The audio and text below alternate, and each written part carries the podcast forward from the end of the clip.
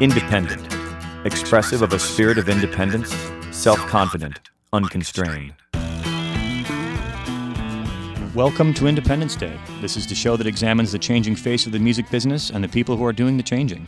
Independence Day brings you independent artists, producers, and music industry visionaries with in depth interviews, live performances, and inside information without hype and direct from the artists who practice their craft.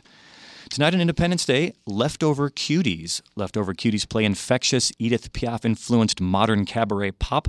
They're starting to make waves around town, and their music can be heard on FX's Justified and Showtime's The Big C, which stars Laura Linney.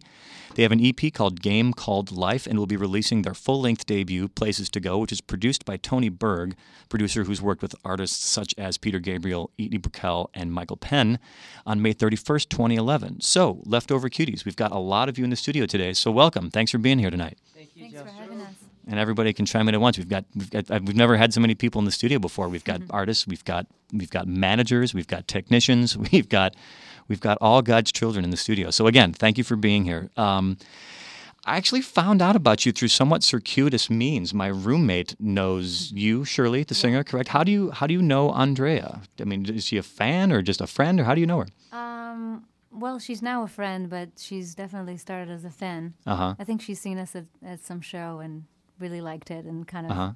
started being in touch and being did, sweet. Did you go to school with her, or did you just no. kind of meet her out in the world? I met her at a show. Like she was okay at a random show. I don't even remember which one, but yeah, she's a very sweet girl.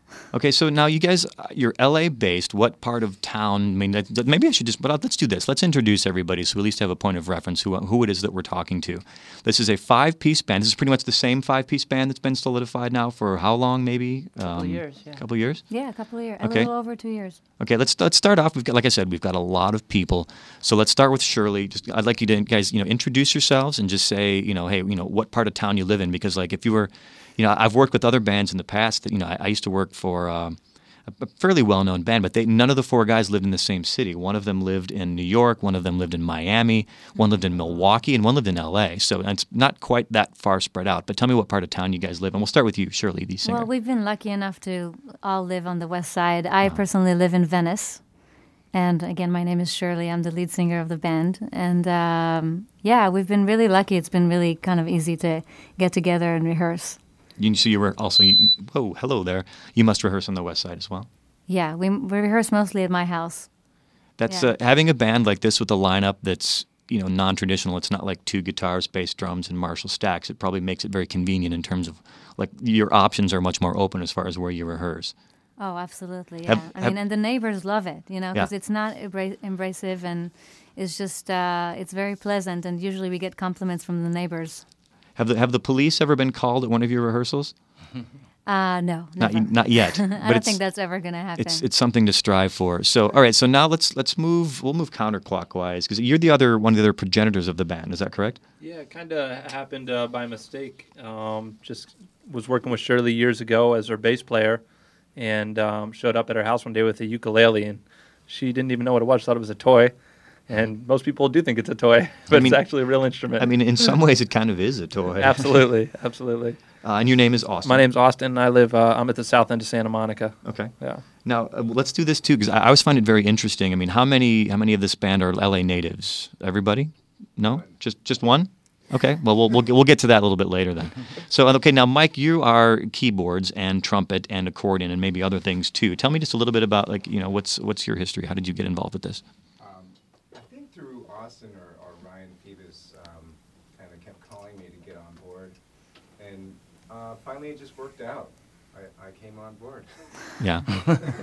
okay, and over there behind the drums we have. Oh, my name is Stuart Johnson. Stuart. Yes. Every time I hear the name Stuart, I want to say it with him. Stuart. Stuart. so, t- so, so you, you're uh, an Angeleno. Where's where's home for you? Where'd you grow up? Actually, I was born and raised in Louisville, Kentucky. Oh. Yeah. And I came out here in 1990 to make some records, and just ended up staying. I really fell in love with it. I fell in love with Venice Beach in particular, and I've been there for nearly 20 years now. Really Hunter like S. It. Thompson, I think, is Hunter from Thompson, Louisville. Yeah, he's from Louisville. And isn't um, the guy who played uh, is Johnny, Johnny Depp, Depp also from, from, the uh, area? He's from Owensboro, Kentucky. Okay, close yeah. enough. Yeah. I've driven through there. Uh, I was raised in Chicago, but had relatives in the South. So I've driven I-65 through your town probably 20 trillion times yeah, in my life. Yeah, I know, 65, I know that stretch all that. very, very well. Yep, it's and, great. Excellent. And then on bass over there, we did find a mic for you, it seems. Yeah, I'm Ryan Feves. I play bass. I'm from Pendleton, Oregon, where they make the shirts. Is that is that on the, is that a is that on the coast or is that? It's inland, actually. It's about half uh, halfway between uh, Portland and Boise. Okay. Is it dry there? It's sort of, uh, you know, it's uh, half and half. It's Yeah. like on the edge of the mountains on one side and the edge of the desert on the other. So. Okay. And you're playing bass in a band that was founded by a guy that was actually a bass player. Yeah, and that's how I got in the band because uh, we both knew each other for for a while, maybe five, Yeah. ten years. Do you play electric as well? Yes, Okay. but cool. not in this band. Mostly acoustic. Yeah. So I mean, th- let me tell you just, a, I mean, you, by the audience, uh, the this band instrumentation is is fantastic. It's very very different from the traditional two guitars, bass, drums, and Marshall stacks and pre- precision basses and that kind of thing, Ampeg amps. I mean, we've got you know you should see the drum set. I'll be posting some pictures on the website later, but it's it's kind of like an ad hoc drum set. I mean, and I'll, I'll ask this of you: um, Did you put this together just for this band, or is this you know this isn't this doesn't strike me as like your gigging rig? I mean, Well, for, for other than this band. It has become that. Yeah, when Austin and Shirley showed up at my house one day with a ukulele and some really great songs, I was running back and forth between my front porch and a room full of drums that I had at the time and was coming out aside with things that I thought would be appropriate to complement that not only the size of the ukulele but the timbre of it and Mhm. also Shirley's voice was just evoking something in me that I Mhm. thought would be appropriately s- supplemented by these older instruments. The bass drum is from the 20s, the tom tom is probably from the same time, the cymbals from the 40s, uh, but just originally the drums back in the in the mid-teens, I guess, drum sets were put together this way. It was uh, constructed for one person to play many different things, you know, all at once. Uh, Yeah. Rather than having four or five people taking care of cymbals and bass drums and snare Right. drums, they started to invent pedals and little gears and gizmos and stuff. So Right. one guy could sit behind a pile of stuff basically and create as much noise and Yeah. just whatever he. Yeah, it, it was it, it in, its, in its original form. It was almost more of a musical instrument as well. It wasn't just percussion. Well, or- I try to treat it as a musical instrument. I mean, there's a lot of really neat stuff happening harmonically and with the arrangements of the songs. And Shirley's voice is so nice. It's it's nice to sort of dip in and out of what's Yeah. going on around me rather than just lay down just some, you know, Yeah, yeah, yeah. idiotic rhythm that everybody just sits on top of. It's more fun for me to Yeah. have a conversation with them behind yeah, the yeah. set. You know, and another, you know, we've got an upright bass. Uh, we know we don't. You guys don't really play electric bass that terribly much, which I love. You know, that's a big thing. We, for some reason, Tom Waits has been coming up over, over and over again as we've talked while we were setting up today, and I don't think Tom ever uses electric bass on anything, which is fantastic as far as I'm concerned. You know, on keyboards, you know, we've got an accordion, we've got a trumpet. I mean, he's Mike's playing two of them simultaneously. Um, Shirley, now live, you just play a little percussion, right? You don't Yeah, actually. I play a little apple shaker and some kazoos. Ukulele, Yeah. she plays very And I well. play a little bit of a little bit of ukulele. ukulele live. Mhm. Do you guys ever have like dueling ukuleles? Yes. Very nice. Mm-hmm. I love it. And son, you've you've got three. I see three ukes. Yeah, I brought uh, a few different ones today for the show. So, what's the one that's that's made out of a what exactly? What is It's that? a, a cookie tin, actually. It's a holiday cookie tin. It's got the uh, Christmas you should see there. it. I, I imagine it having those cookies that are the, the red or the, the green and the the green and the cream. Let's- play a little bit of that one just for fun. Not the greatest sound in the world, yeah, but it well, works no, live you well. know, like uh, well, well, you know, you used a great word before. Timbre is such an important thing, especially when it comes to producing music. Um, you need to take that into consideration because if everything is in the same, you know, same range, uh, it just doesn't sound right. I mean, that's something that professional people, professional producers, really, you know, they take stock in that. So, let's do this. You know, we've kind of had some introductions. We, we've met everybody. Now we're on first name basis, at least in, in some sense. Let's play a track from this is from your upcoming record, which comes out May thirty first. Correct? Yes. And this is on. I know we didn't talk about this. Is this going to come out on a label or your label or what We're what? releasing it independently. Independently, which is great. It, it fits in perfectly with the kind of the theme for the show. The show is all about DIY, people doing stuff on their own because the the, the business has changed. You don't do it. Um, you know, well, some people do it the way they used to do it. Maybe Tom Petty does, but anyone else on the underside of the industry is doing a lot of stuff themselves. Um, and you guys certainly espouse that. So this is a track from your record. Actually, this isn't going to be uh, live in the studio. We're going to get to you playing live in just a few minutes. So we're going to play the track "Sunnyside," one of my favorite tracks. It's kind of later in the uh, in the sequence of the record, but I, I like it. It's happy. I think maybe it should be earlier. So this is "Sunnyside" from Leftover Cuties on Independence Day.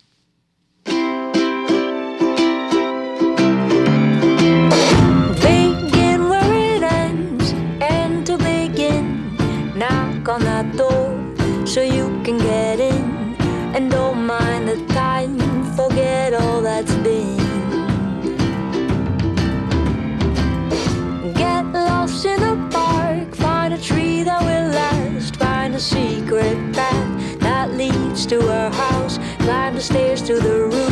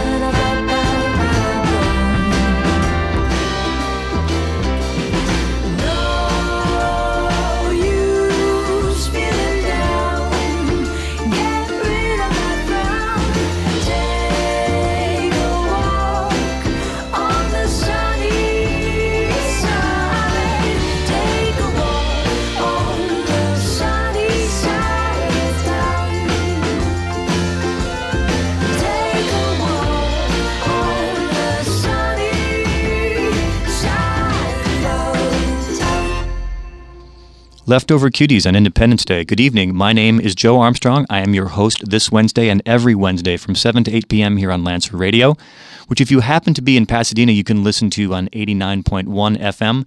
More than likely, you are probably listening on uh, uh, lancerradio.org, which is our live stream, and we can stream worldwide on that. So our reach is much, much more impressive than our transmitter could ever be. We have to pump a lot of juice into the air to, to even come close to that. So, again, this is Leftover Cuties. They're an LA based band. They have a very, very interesting lineup and a wonderful, like, pop cabaret type sound. They are led by front person and singer Shirley McAllen. And you are you you, but you're not from Scotland. The McAllen uh, is not at all Far from that. I'm Yeah. actually originally from Israel. from born Israel. and raised, yeah. Okay. And how long have you been on the ground here in the states? Were you brought over, you know, with your family, or did you come over on your Oh, own? I came. I came on my own. Um, I fell in love and followed my heart. with a person, or the, the state, or the with city? With a person. Okay. And um, uh, I've been here for ten years now. Okay. Mm-hmm. Oh, the girls I've followed around the country. yeah. always good. See, it's great to have a live drummer. That was very good. Have you seen the Saturday Night Live skit where the, the two comedians talk, but there's this old guy in the background on behind the drum set, and he does the hit, but at completely inappropriate times. Like they'll tell a joke, and it's just silence, crickets, and they turn around. And he doesn't do a thing. He's just kind of staring off into space, and then they'll be telling some story, and he'll go like out of nowhere. It's kind of a stupid skit, but like that one little thing is brilliant. So, uh, like and like all skits, they have no idea how to end it. So, exactly, very nice. Again, live live drummer. Give a drummer a mic, you can't shut him up. so, uh, what what's we talk about next? I mean, there's so many things to talk about with this band. Like, the the thing that I've been wondering about is, you know, you guys gave me a copy of tracks to review last, last week, so I've been listening to them, you know, as I go about my business in my world. And all right, funny guy. Uh, so as, as I've been going around, you know, going about my business, listening to the tracks, and, and they're great. You know, it's it's diverse. The instrumentation is really really interesting to someone who's used to hearing stuff that's on KROQ. It's very very different from that. Um, everybody's a comedian. Uh, you've got you've got different instrumentation, and so my question for you is like when you show up at a gig, does the sound guy or sound girl like do they do they, like do they freak out? Do they wet their pants? I mean, you're loading in accordions and crazy drum sets from 90 years ago and ukuleles Well, and we've had some funny experiences where people don't really know what a ukulele is, so they're Right. like, "Play that little guitar," you know, and they just they don't really, you know, get it. But uh, it's definitely a different experience for them, I think, to do sound for a band like us. It's it's a lot more complex actually because we have so many acoustic instruments. Right.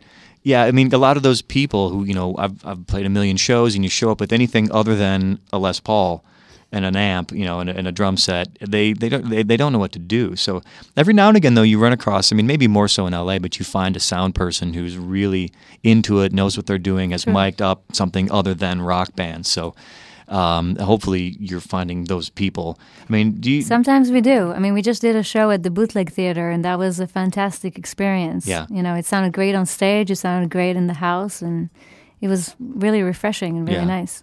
Yeah, and then the other thing, you know, I've I've found that like having a good monitor mix is like getting a loan from a bank. You don't get a loan until you can prove you don't need the money. So with a monitor mix, you know, you don't get good monitors until you can prove that you can play without them. You hmm. know, I mean, you guys are seasoned musicians. Would you would you agree with that statement at all, or, or anything close? Yeah, we really don't play that loud. I mean, we try to listen to each other and whatever's going on, like directly on the stage. It's been fun for us actually to play in some rock clubs where there is Yeah. a significant monitor uh, supplement going on, Yeah. and it's it's interesting to hear this music played with real gusto like that. Yeah, but yeah. but like you say, just sitting in a little room or in Shirley's living room or something, we just try to make music for the size room we're in and for the space that we're in. and Yeah.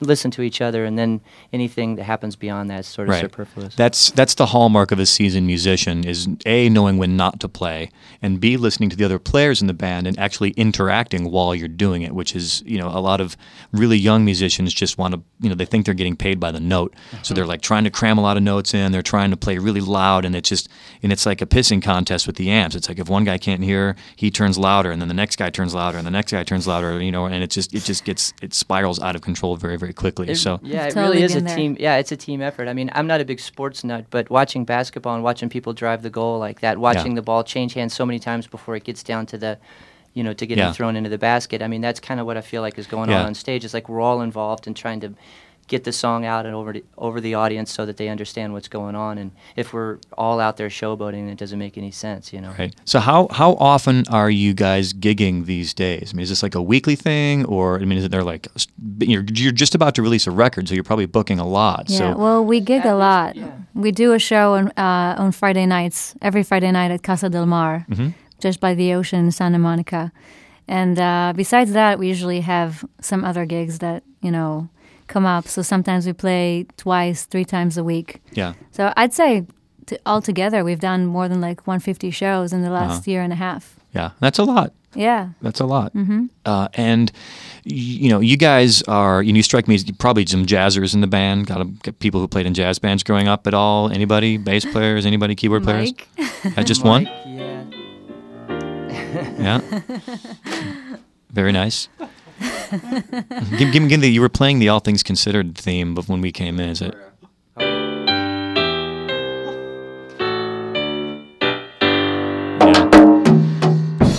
Yeah, exactly. We just had uh, uh, my day gig. My day gig is working down the street at another radio, s- at a big radio station. Not that this isn't big, but a much bigger radio station. And we had um, wasn't Robert Siegel. Good lord, I'm just we just had him in the other day. The, the morning edition host.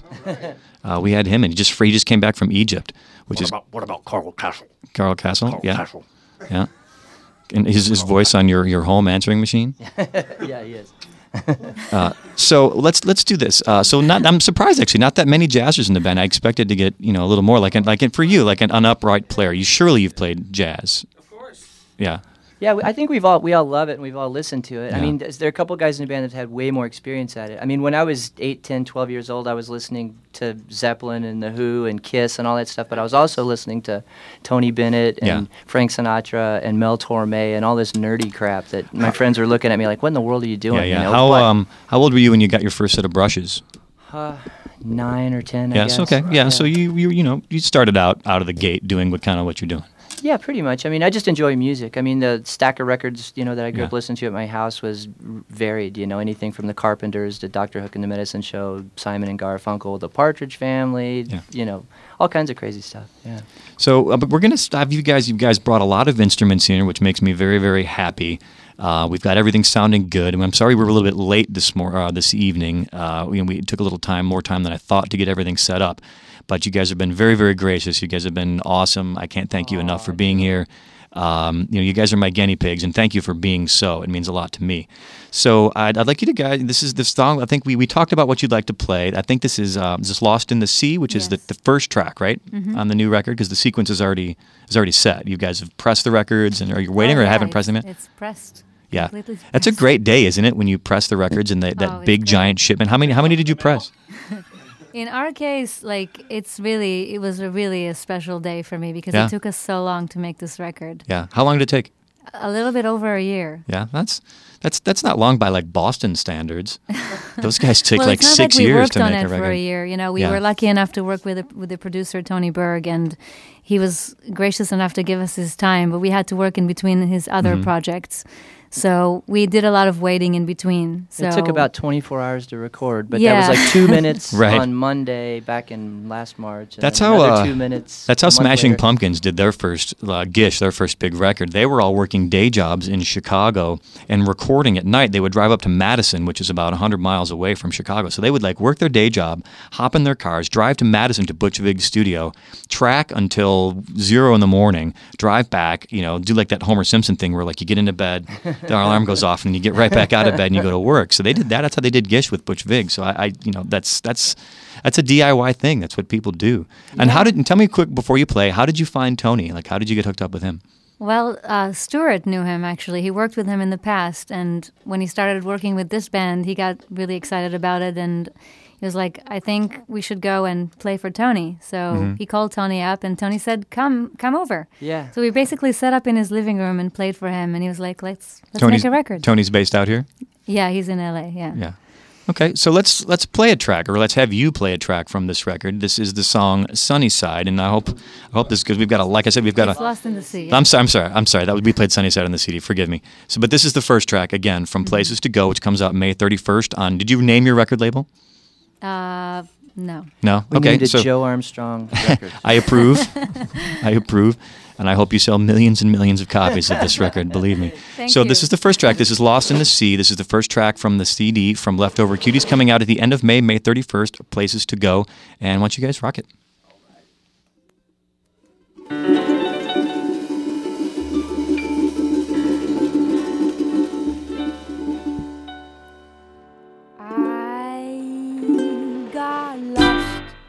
In the sea of your jealousy, and now there's no one here to rescue me. I'm so far from the shore, don't know anymore what I love you for.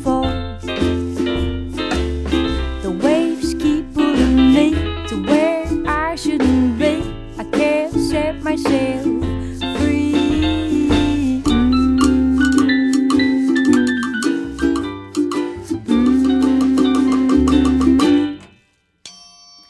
I got lost in the sea of my own misery. I don't remember the last time that I floated peacefully.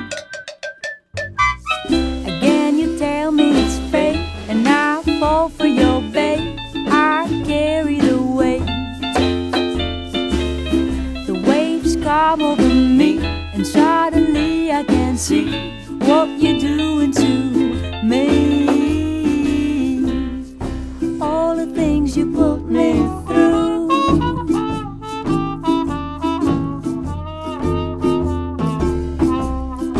All the things you put me through swim away from you.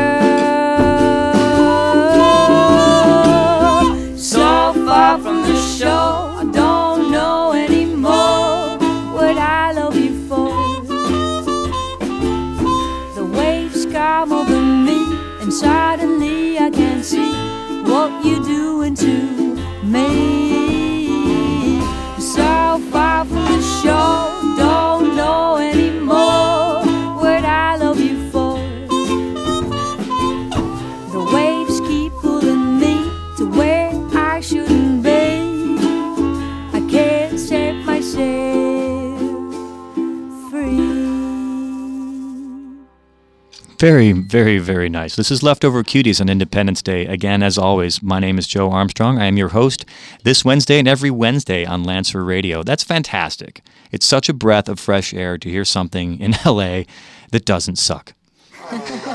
We get that a lot, At, actually. at the at the at the bare minimum, you know, it's it's musicians. It, it's musicians. I, I feel like I, it's just, this is a, like an anti-grampification moment. Like my girlfriend is always teasing me. She calls me that I, that I'm grampifying. I'm not even that old yet, but like I, you know, musicians once upon a time listened to each other, and music was made by musicians in a room playing instruments made of wood and metal and bone and you know animal skins, things like that. It was a real thing, and it seems like the life and the heart and the soul has been taken out of music. So uh, it's it's fantastic for me as a listener and a lover of music to hear a band doing stuff that's real with real instruments acoustically. So you're very welcome. Again, thank you for being here. So. Tell me, I think the, the to my right we have Shirley, and we also have I'm sorry, Austin. Austin. Sorry, I'm, I'm meeting a lot of a lot of new people tonight, and you guys are like the genesis of this this project. Like, tell me how it started, when it started. Like, give me give me the story of the the, the genesis of Leftover Cuties. Okay, well, basically, um, like Austin was saying before, he played bass with me on my solo project that was completely different than what this is. Was it like And- like new wave punk? It was more like singer songwriter, a, a girl with a guitar kind of a thing. It doesn't matter now. But um, basically, um, Austin showed up one day. We're really good friends. He showed up at my house around at around midnight with a ukulele, and I was like, "What is that?" And he was just playing I hope this. I hope he was drunk. if I, I don't if I think he show up at someone's house at midnight with the ukulele, But Austin there's is gotta always be a high on good, life, There's got to you be a good so- story. Um, so he showed up at my house and he played this beautiful chord change, uh, very simple. And I, I was bartending at the time, and I, it was a slow night at the bar. I wrote some lyrics on napkins, and I was like, you know what? I wrote some lyrics. So I pulled them out and I started singing over the chord change. And we wrote "Game Called Life," that song that's now the theme song for Uh-huh. the Big C. And uh, the next day, we just recorded a, a quick demo of it at my house and forgot about it for about two years. And then two years later, I was just going through some songs on my computer and I kind of bumped into it and, uh, you know, listened to it. I was like, this is, there's something special about this, you Uh-huh. know? So I played it to a few friends and they all kind of freaked out about it and said, you know, don't do what you're doing now, do this, you know, write more stuff like this. So I called Austin up and said, come over, let's write some more songs. And actually, the second song that we wrote is the song we just played, Lost in the Uh-huh. Sea. And but it didn't. So that that wasn't on your EP, correct? Was is Uh, that, it was on our EP. Oh, it was on your actually. EP. Mhm. Yeah. Okay. So there, how it's much? the only song from the EP that's also on the album. Okay, because I, I just got copies of them tonight. I mean, you sent me some tracks like uh, you know over the internets, Mm-hmm. which then I listened to and downloaded those sorts of things. But I, I'm, my my point of reference is a little strange, so forgive me for that. Oh no, no worries. Um, so just the one song is the overlap between the Yeah. two. Yeah, a new version of it though. Okay, Yeah. excellent. And so what now? Uh, why the ukulele? Where? What's the like? in the in the nicest way, like what's the point? Where did where did that come from? Again, like I said earlier, um, uh, not too long after I purchased an upright bass many moons ago, I was thinking, what's the smallest string instrument? And I was like, violin, no, ukulele. So I went to the local music store, bought a ukulele, kind of walked around with it for a couple days and tried to get the hang of it, and just didn't resonate with me. I was like, this thing's beat. kind of, you know, was tossed in a box aside. Was it was it one of these three that you had bought? no, it wasn't. Um, uh, no, none of these ones. But uh, it still lives on uh, in a reincarnation. But um, uh, nonetheless, uh, I, years passed, and then I picked it back up, and something with it resonated with me at that point in my journey, and uh, I just started spending time with it and bonding with it, and it, In, it grew in your me. journey? Yeah. in my journey. Many moons ago. Many moons ago. Many Yeah. moons ago. And uh, you know, it's been a few years now of playing it more often and diligently, and uh, you know I can get around on it on some level, but because I still feel so your foreign. your original instrument, your principal is bass. It's bass, correct? Yeah. Yeah. So you stuck with the four string theme, I did. Yep. but you just moved to much shorter scale length and frets. Absolutely. And what would you, were an upright player or? Uh, I was electric player? originally electric player, Okay. and then after about six years of electric playing, I picked up an upright, Okay. and uh, I still play bass very often. I bet it's a lot more fun, and you can attest to this, like to drag those to gigs. oh, rather much better than than, an upright the- bass and a bass amp, Yeah, for the, sure. The bull fiddle. and uh, easier for transporting. You know, I can just hop on a bicycle or my scooter, and uh, you can't really do that with an upright bass. Yeah. I always thought in, in high school the, the, the, the flautists were the ones who were way ahead of the game. Totally. I was a guitar player and had, of course, I had a half stack, you know, and then I had all of the whole rig. And I never had the whole like Steve Vai pedal board, but I certainly had uh, lots of heavy gear. But back then it was like, it was almost like a penis envy thing. Like the bigger your amp, like the cooler you were. yeah, uh-huh. Well, this is the '80s, man. This is the this is the Reagan administration, and you know, th- there's another thing. There's another aesthetic that's changed. Like you guys, obviously, you don't have pedal boards here, but uh, when I was in high school, it was faux pas to touch your pedal board during the show because that meant that you had done you'd screwed it up somehow, like you were adjusting something. Everything wasn't perfect when you walked on stage. And then Jonny Greenwood came along from Radiohead, and now if you're not hanging down on your pedal board with your hair in your face, twiddling knobs through the whole show, you're a geek. So things have completely flipped. And my flannels are coming back. I'm telling you, the '80s are in now, but the '90s are coming back. Talk to Ryan. He's from Pendleton. He can hook you up. Nice, nice. All right, so let's. Uh, what, you guys want to play another track? We've we, again, we've got all you've Yeah, got all the gear. So this is another song. I think this is the title track. Is It that is. correct? Mm-hmm. So this is the title track. Again, this is their new record coming. It's a self-produced, or well, not self-produced, but self-distributed record. Yeah. Coming out on your own unnamed record label, coming out on May 31st, and they can they can buy this at shows, of course, on CD. And then, of course, are you guys hooked up with iTunes and things like that already? Yeah, it'll be it'll be on iTunes on the day it's released. Okay. Yeah, absolutely. That's cool. I actually I get a check every now and again. It's like the most random thing. I mean, it's virtual. It's not really a check, but every now and again I'll, I'll get some money from iTunes that and it and it and they they funny thing is they're like they break it down and tell you like oh you you made 49 cents for selling one song on Amazon because it's all kind of through the same umbrella now. Yeah. And you know, it's like great. it's like Jerry Seinfeld signing the ten thousand checks for seventy nine cents until your hand hurts. If, if only, right? So okay, so this is uh, again the title track from Places to Go. This is coming out on May thirty first. This is Leftover Cuties on Independence Day. I just want to add that Oh, um, not uh, you can get the song for free on our website just by signing our mailing list. which So- is leftovercuties.com. Mm-hmm. Okay, and we'll post that link on the Independence Day site uh, pretty soon here. It's uh, we've got kind of a placeholder site. Any of our legion of fans may have noticed. Uh, there's just a simple site there now, but we've got our webmaster, excellent webmaster, Mr. Tony Piscotti, in the city of Chicago, building out a proper website. So very soon we will have a multimedia experience for you on the interwebs that you can check out, and we'll of course have pictures and live, tra- you know, live songs that people have played in the studio, and uh, all kinds of stuff, goodies, and we'll of course put a link to leftovercuties.com on there. So lay it on us. One, uh, two, uh, uh, uh.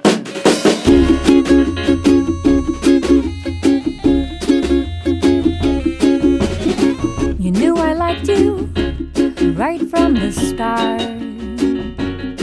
You knew that if you let me, I'd give you my heart. But you never gave me the time of day, never showed any sign. Instead, every time I talked to you, you laid out your favorite line. You said, Ollie,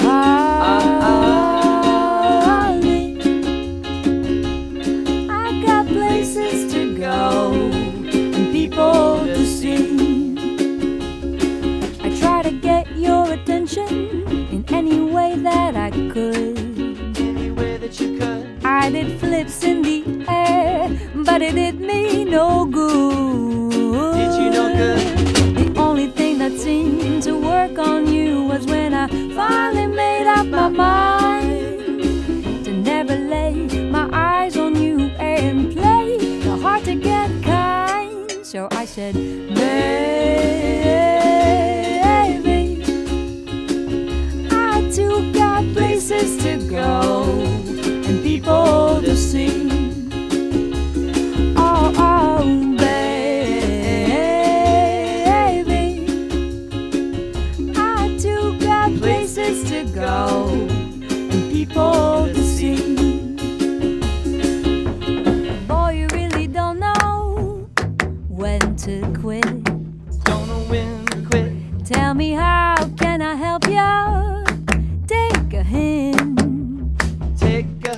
This game, game was over ages ago. I won, you lost, and yes, my answer is still love. That's right.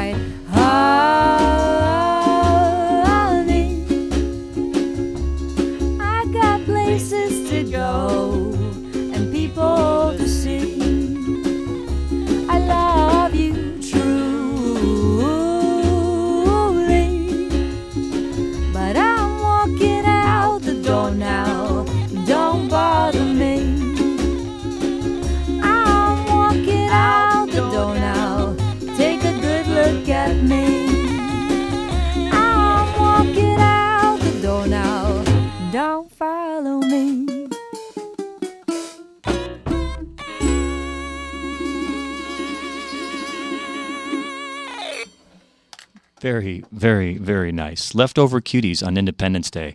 Dig it. Happy, fun, sunny. In in some ways, it's the perfect Southern California music, and in other ways, it doesn't make any sense at all that you guys would be from Los Angeles. Um, I, I mean, I kept trying to come up with descriptors for you guys as I was listening to the music, and the closest I came was how I introduced you, which was like, uh, you know, uh, modern cabaret pop.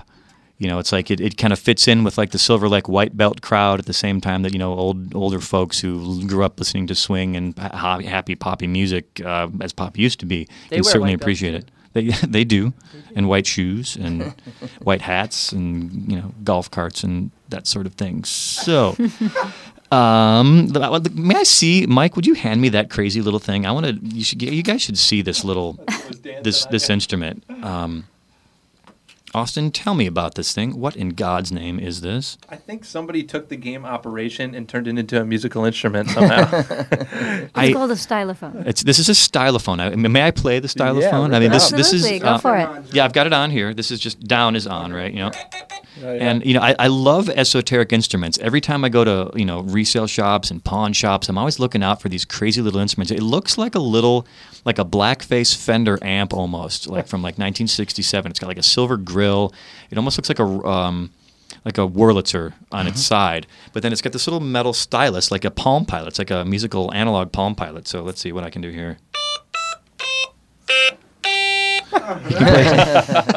it's crazy. And I like I like any instrument that allows you to do like a, like a glissando almost, where you can kind of like rake back and forth across the keys. That's not annoying at all.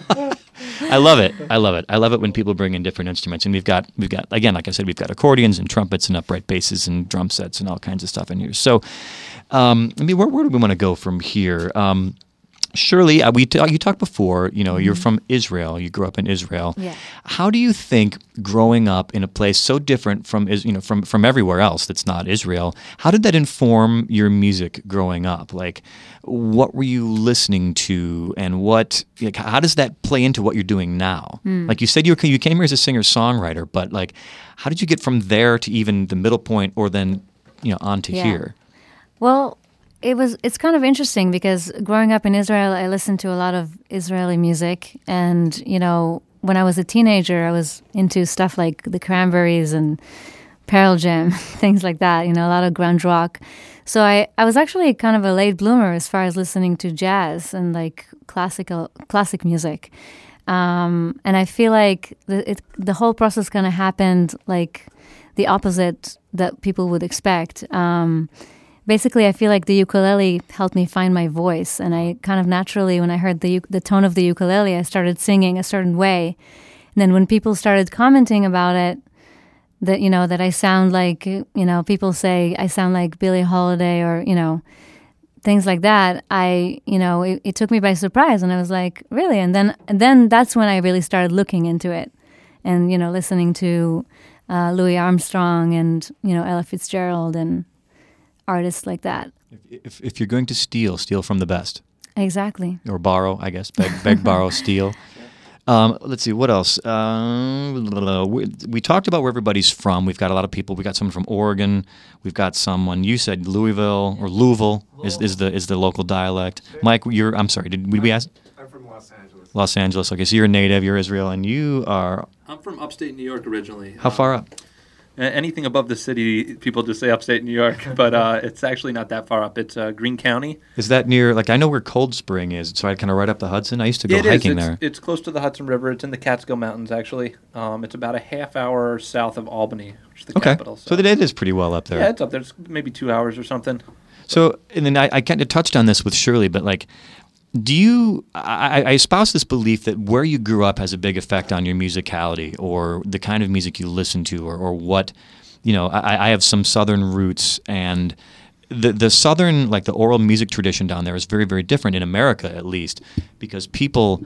Um, it wasn't uncommon to go to to like the Armstrong family reunion and have someone you know pull out a banjo and a guitar and they would just sit around in their lawn chairs and crank out tunes you know and like in Chicago where I grew up that was something you would never see like the Europeans uh, or the, or the other side of my family like you would like it's like they didn't bring that tradition with them in the southeast they really really retained that so I mean do, when do you guys all come from musical families anybody anybody can jump in I mean like influences when you were young? I mean, was it someone in your family or, or uh, someone you saw in school? Did you play in church? Like, how, what got you guys started in music? Well, my brother is a musician as well. Um, He's older. My parents are definitely not musical at all, but um, he's definitely the one who's inspired me to pick up the guitar for the first time. And um, for me, my first instinct, because he was a songwriter, is to pick up the guitar and write a song right away and make up my own chords. uh-huh.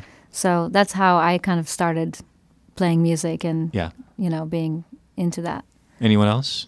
Any any good stories about you know learning in school? I just learning- remember watching television a lot. I mean, I grew up a long, long time ago, and and there were variety shows on was it the was it like the Monkees for you? the Monkees or like the Partridge Family, Jackson Five, the Osmond Family had Yeah. the TV show on. I mean, most of the the evening time variety shows had some sort of musical performance. The Carpenters had their own show.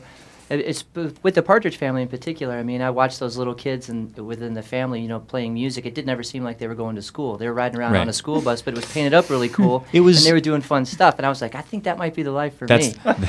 that's the job for me. Yeah, so I just remembered uh, gravitating toward listening to certain, you know, music, whatever was on the radio on AM radio Uh-huh. was melody oriented, Right. pop kind of music, and then we had little 45 records with a little record case that, that they all came in, and I remember pounding on those while my friend had a yardstick that he pretended was a guitar, and we'd listen to like Cecilia by Simon and Mm-hmm. Garfunkel or Venus by Shocking Blue, and jump around in the room and you know pretend like we were doing what we were doing. The, But the, the first song I remember my mother playing for me on my little Fisher Price plastic turntable Those are was great. I know they are great. Uh, it was "Revolution" by the Beatles. so good, which so like good. I mean you, you know you had to kind of it, there couldn't be really a better place to start as far Yeah. as you know, starting with the Beatles. Although I I, I was born uh, on the, the a Beatles song was number one when I was born. Sweet. I'm not going to tell you. I'll leave that for the my, my legion of fans to figure out someday. I don't want to give away all this all of the good details, but, But it's that- pretty yeah. it's pretty cool to say. You know, my grandfather was a moonshiner, and I was born under the sign of the Beatles, so that's cool. It's cool for me at least. You don't have any moonshine on you, do you? I, I don't. I don't. You should. I have some at home. Next You. You can come by after the show. We'll we'll we'll, we'll light I'm up a gonna little pack down right little now. white lightning. you guys can finish this thing by yourself. Exactly. We'll see ya. so, all right. Uh, uh, is this band okay? You two were kind of the, the genesis of the band. Now, you know, in its current arcade, excuse me, current incarnation, is it is it like a democracy? Is it like a benevolent dictatorship? You know, is, is it is, is that centered around writing? Like you guys have a manager. This is Cindy, correct? Welcome, Cindy. We're glad you're here as well. the, the lovely Cindy. Um, that reminds me. do you- Spinal Tap. Anyone know Spinal Tap? this this is Cindy's first mustache. Oh yeah. Derek Smalls on the tour bus. It's ridiculous. Everyone everyone who's hearing my voice now, if you haven't seen Spinal Tap, you should. I would think we should call our next record Cindy's first mustache. Uh, so um, what? Now I've totally got off on this this tangent. So is is who is is there a leader again? Is it benevolent dictatorship, democracy? Is, does everyone get a vote? There's five of you. That makes it easier. Well, it's definitely evolved with time. You know, it definitely started as kind of like Austin and I. You rule with an iron fist.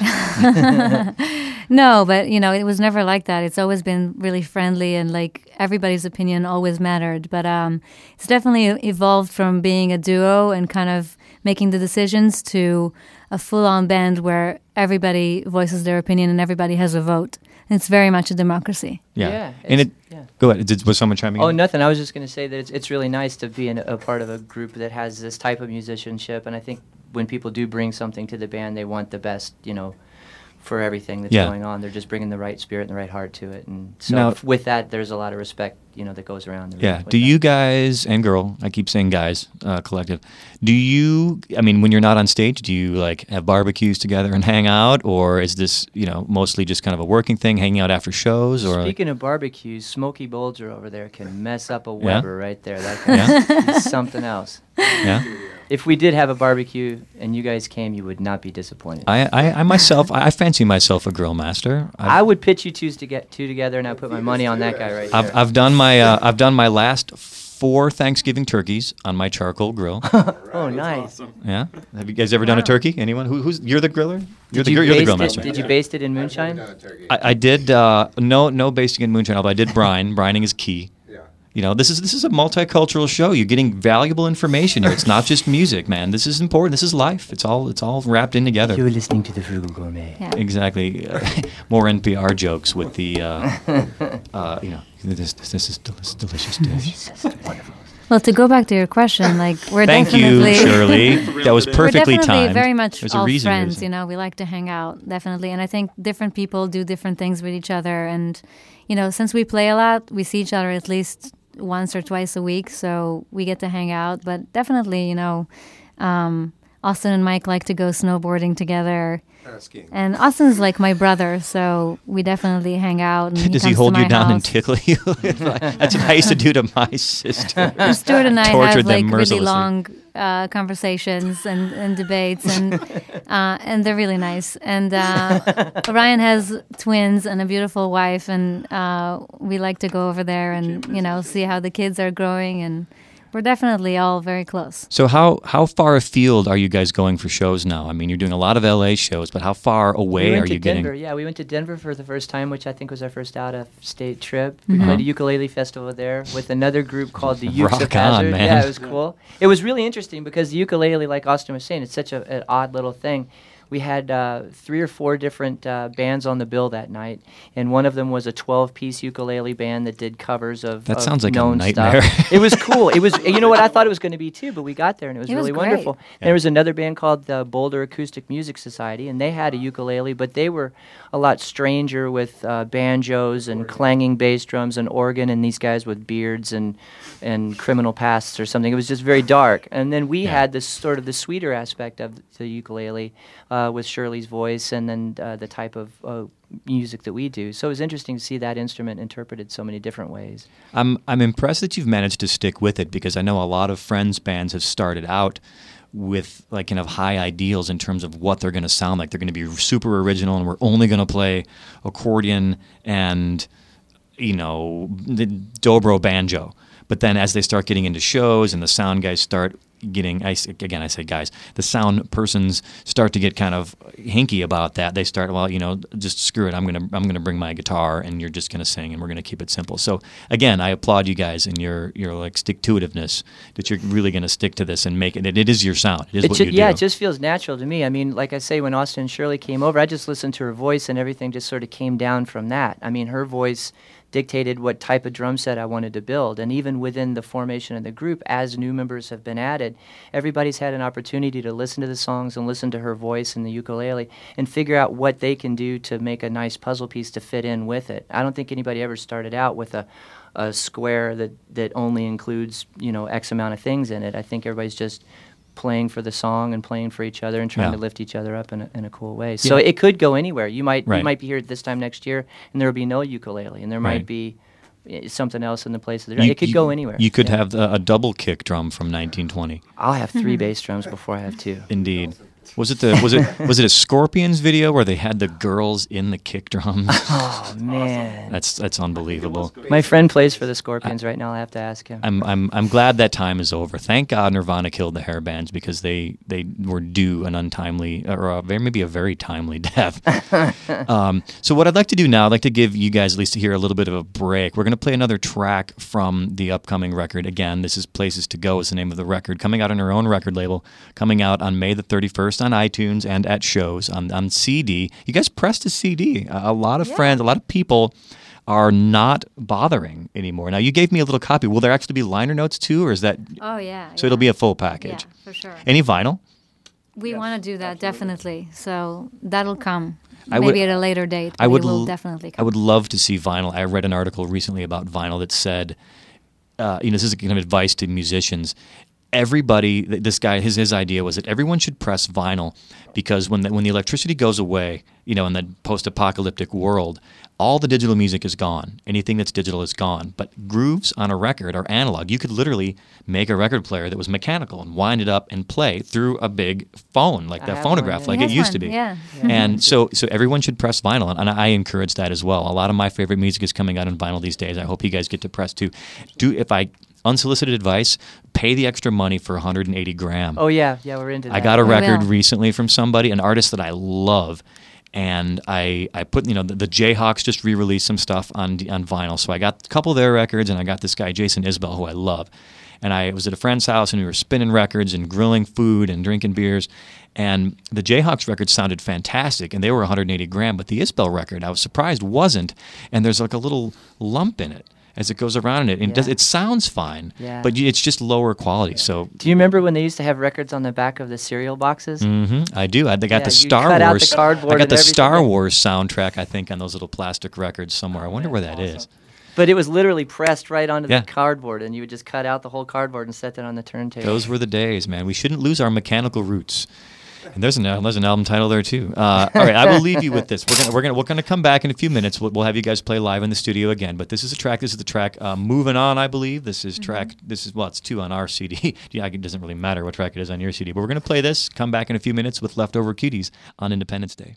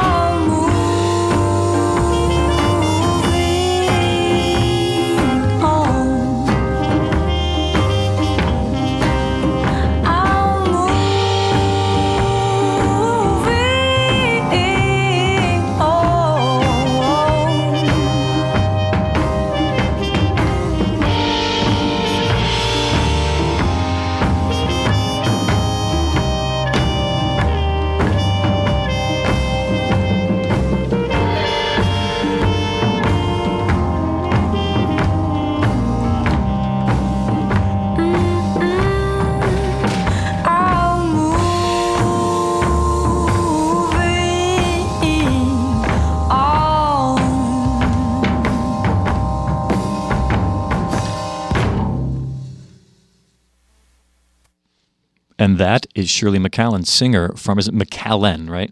Not Macallan like the Scotch. McAllen. Shirley Depends McAllen. on what night you catch her on. Exactly, singer from uh, Leftover Cuties, and we have them live in the studio here on Independence Day. Again, I, am so happy to have you guys here. Thanks for being my guinea pig. I think everything sounds fantastic. Joe, you call us a guinea pig, man. You are our cedar shavings. I'm not sure how. It's, are you saying you, you pee on me and, and make nests out of me? Is that what you're that telling water me? Water bottle thingy with the little ball With a little BB in it? Yeah, that's I like what that. you are, man. I always thought that it would be cool to have like a life-size human one of those that had. I guess you could put anything in it: water, beer, gin. Daiquiris. But then, like, I, I'm imagining the ball being like basketball size. so when you go up to press it, like you're you're inundated with whatever's in there. I don't know why That'll that. be the video, Joe, and you're gonna you're gonna be in it. yeah, well, that, that's you know, it's funny you should bring that up. That's exactly what I thought of. I imagine it being a giant human-sized Habitrail. With like the big plastic tubes that you could crawl around in. Because when I was a a kid, I had a hamster, and that's that's. It's not that I wanted to be a hamster, but I wanted to have a giant Habitrail at least. uh, again, we should digress. If but we this- sell a million records, we're gonna buy you one, Joe. that We'll sounds that. that. sounds fantastic. I, I, will take you up on that. Our other other idea was we wanted giant lava lamps, like twelve foot tall lava lamps, was what we always aspired to in my my my high school band. We, you know, so far the big the biggest one I've seen. You can you can buy a lava lamp. It's about three feet tall. It's about as big as you can get, I think, these days.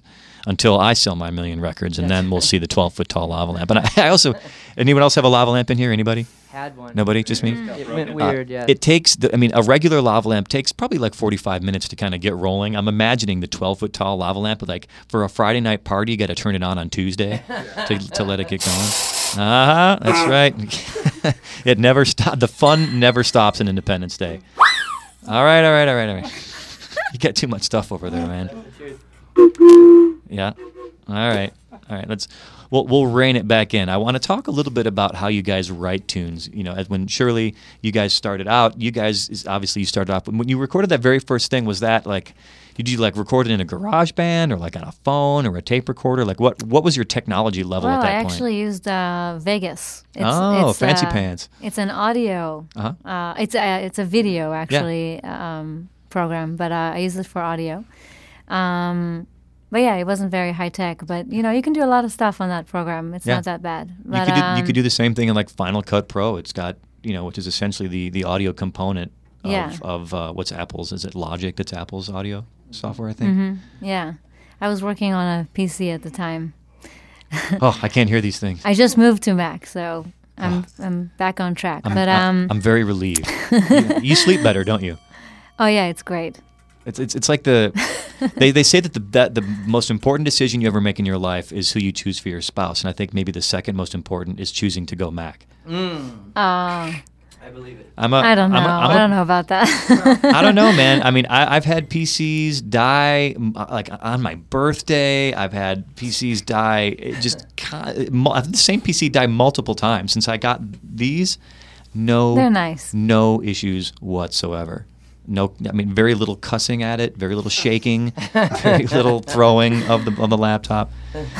So, all right, that, we're getting off topic. I asked you about for writing, like so. Writing You, when you process, when you yeah. started off, it was just the, kind of the two of you, but now in the modern incarnation, you've got five of you. Yeah. I mean, do you do you come up with an idea, bring it in on guitar, show it to you guys, and then flesh it out? Do you like when you rehearse? Do you kind of organically come up with things as you're rehearsing? How, how do you do it? Well, uh, so far the process has been sort of like you know Austin and I kind of write the basic tune, the skeleton pretty much, and then we bring it into the band, and um, everybody is bringing in so much, and the song sometimes, uh, you know, will take a completely different form.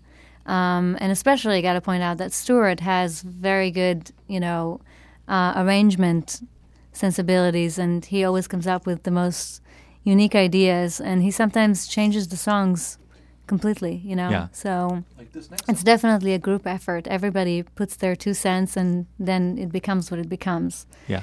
But the skeleton, it definitely starts with mostly my lyrics and Austin's melodies, or sometimes it's it's kind of different every time the way it Uh-huh. starts. Sometimes I'll hear the entire song in my head, and then Austin will help me find the chords that that go underneath it, and then we'll bring it to the group. Uh-huh. Um, but I think I think it's going to change too. I think we're going to start writing more as a group.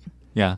Yeah. So far, has any? I mean, uh, for as far as seeds of songs, you you you've, you've been the primary person who's brought the stuff in, the two of you, and, is, and has anyone else considered bringing other stuff in? I mean, are there things that you now that you're playing? You guys, who's been playing with them the longest, other than the two here? Stuart. Actually, I Stuart? have, yeah, but I'm I'm pretty reverent when it comes to that stuff. I mean, at this point, uh, the the group that I joined was with Austin and Shirley, and so I always honor and recognize the fact that that's the wellspring and the seed that that's being brought, you know, to the group, and I I you know respect that and want to be able to make some suggestions, possibly on a feel or chord suggestions or melody things every now and then. But I really you know respect and honor that. But like as the group gets older, I mean uh, it, it's going to be fun, I think, to explore everybody's, you know, input, possibly Yeah. seeds coming from other directions, and then Shirley, you know, writing lyrics over top of it, or whatever, however it is that it comes around. But it's it, the the uh, lineup of the group now feels really solid, and Yeah. and uh, everybody feels comfortable with each other. So there's, you know, we're exploring new, new And ways. and who's the greenhorn who's been here the shortest amount of time? I- Mikey. greenhorn.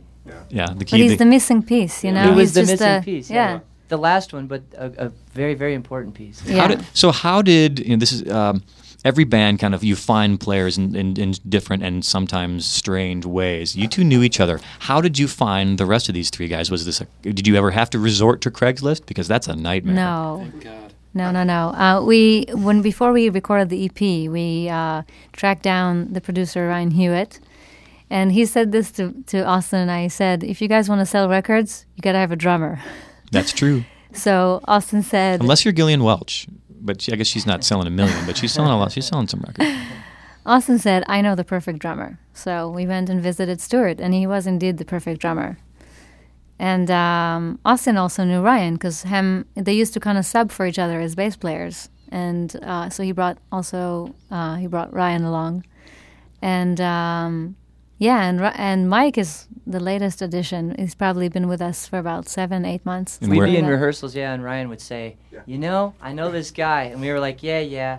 And then we'd do another couple of rehearsals, and Ryan would bring it up again. I think I know this guy, man. He's a plays a lot of stuff, and he's really good. And eventually, I think we ended up calling Mike, and he came Yeah. by, and it was just it was the right fit. It Yeah. was just really, really great. I agree. It, it adds such an extra dimension to what you're doing because you're. I'm, I'm speaking to Mike here. I mean, I, I'm watching you play. Like I'm, I'm over his right shoulder. We're all kind of crammed into our little studio here uh, on on the campus of PCC with the with the egg crate walls, and we've even got uh, uh, Valentino, our engineer, is in the room with us on a sub mixer. Give it up for Thank Valentino. you. Jesse, ma- you know, manning us in the other room, and we've got a couple other, a couple other characters too. We've got a big staff tonight. Um, I'll, yeah, now's your chance, man. Where were you then? ah, funny guy. So, but I'm, I'm, I'm over the, the keyboard player, Mike. Yeah, I'm over your right shoulder, and I'm watching you play, and you're playing that crazy little what did you call it? And not a Stylophone. style of stylophone, and you're playing uh, a keyboard with your right hand, or your left hand, while you're also playing a uh, a trumpet with your right hand. And I mean, do you ever? Is there any? Is it like a?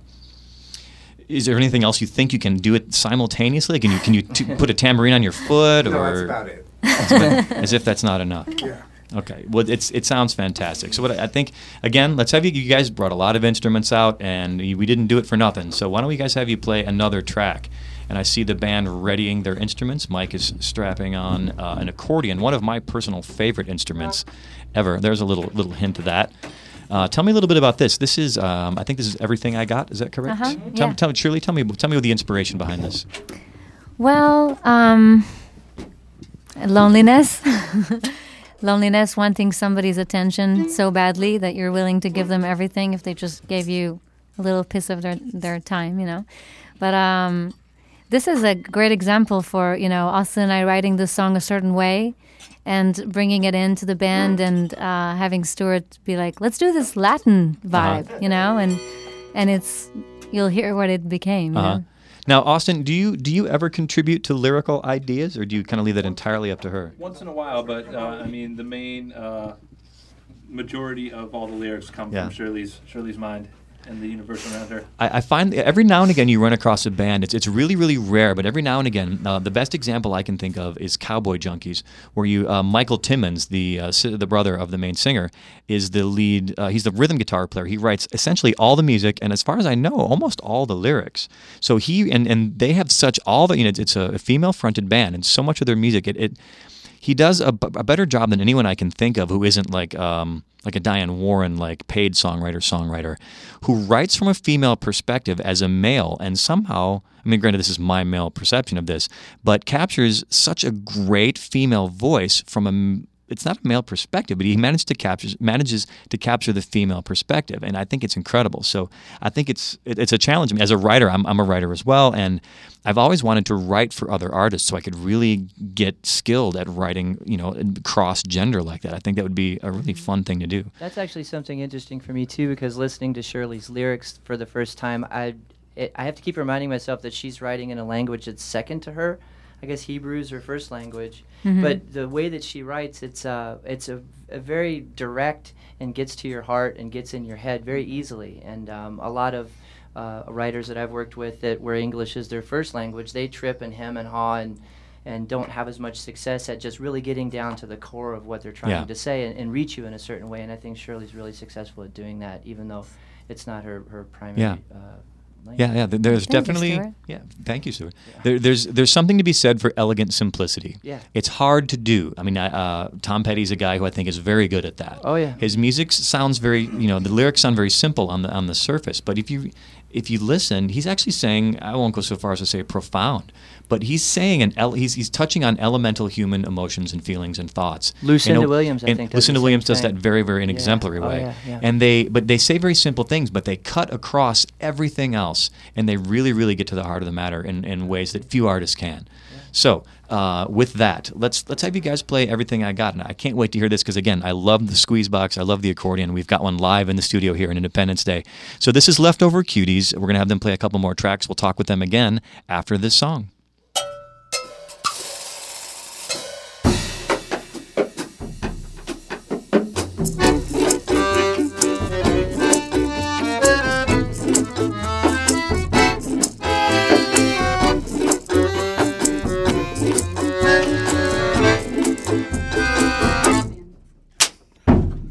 I go to sleep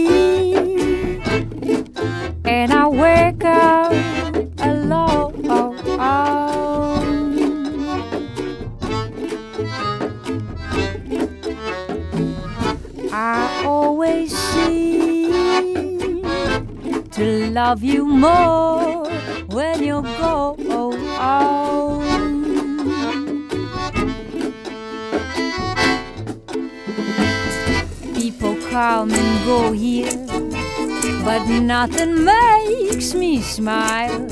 I still feel so lonely, and I have been for a while.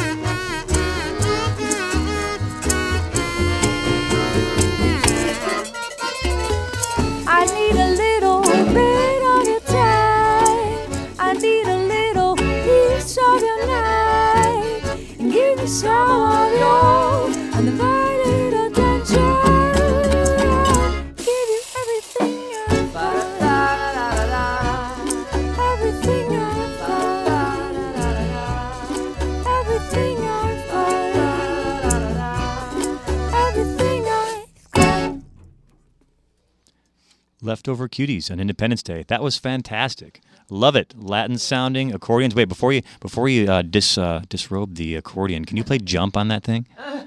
Uh, sure. Let's hear it.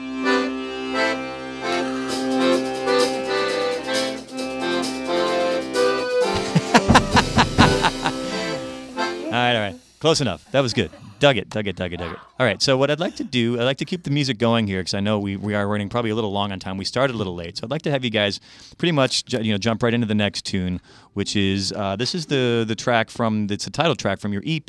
How long ago did the EP come out? It came out uh, late 2000. No, actually, early 2009, February 2009. Seems like only yesterday. Yeah.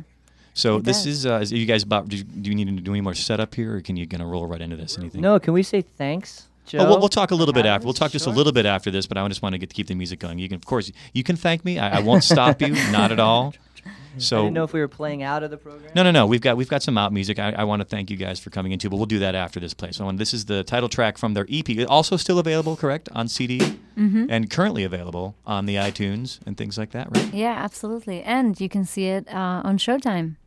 Uh, the second season starting in July, I think. So the theme song is still. Yeah. Can, tell give me the the, uh, give me the twenty second version of how you got hooked up with that. Um, well, you know, I guess it was just in the right hands of the right person. It's good for people to know about your music when they're in a situation where they need to pick something that's just, you know, perfect for a certain thing. And uh, I think, you know, when you look for a theme song, you know, a music supervisor normally would submit a lot of songs, and that was the case. And, you know, they ended up picking ours. So we just Yeah. got really lucky. It's very nice. And did you see any income from that? Um, Un, po- Some. un It- it's- poquito. I would say it's mainly the main great thing about it is the exposure. Right. Yeah, Because that's that's stuff you can't buy. right. So lay it on us. This is Game Called Life from Leftover Cuties on Independence Day.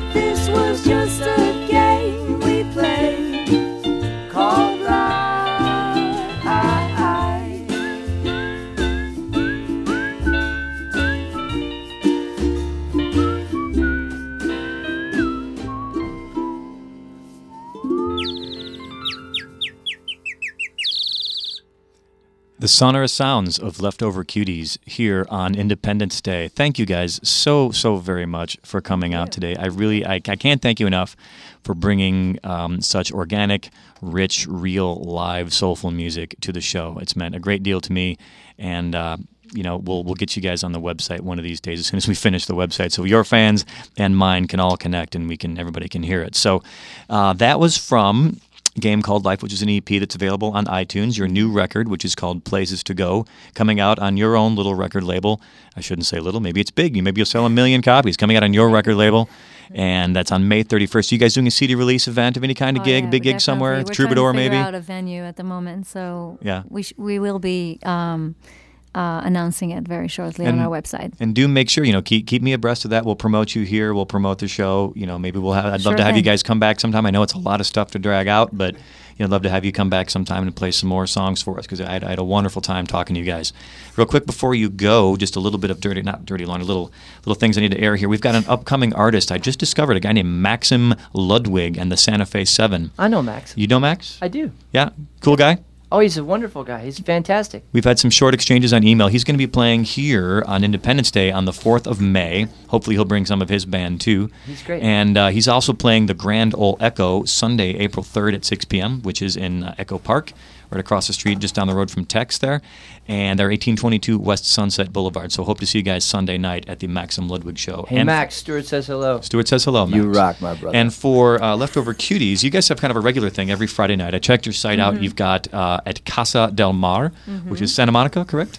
Yes, Santa Monica, just by the ocean. Right by the ocean. You can't miss it. It's the ocean. It's huge. Come early, stay late. 7:30 to 10:30 p.m. No cover, 1910 Ocean Way in Santa Monica. And then you've got gigs there on April 1st, which is this Friday, mm-hmm. and April the 8th, and then subsequent Fridays, I presume. Yeah, every Friday in April we'll be there. It's a residency, a mm-hmm. never-ending residency. So, again, thank you, Shirley, Austin, Stuart, Ryan, Mike, and Cindy, and the rest of everybody. Thanks so much for coming out today. you, Joe.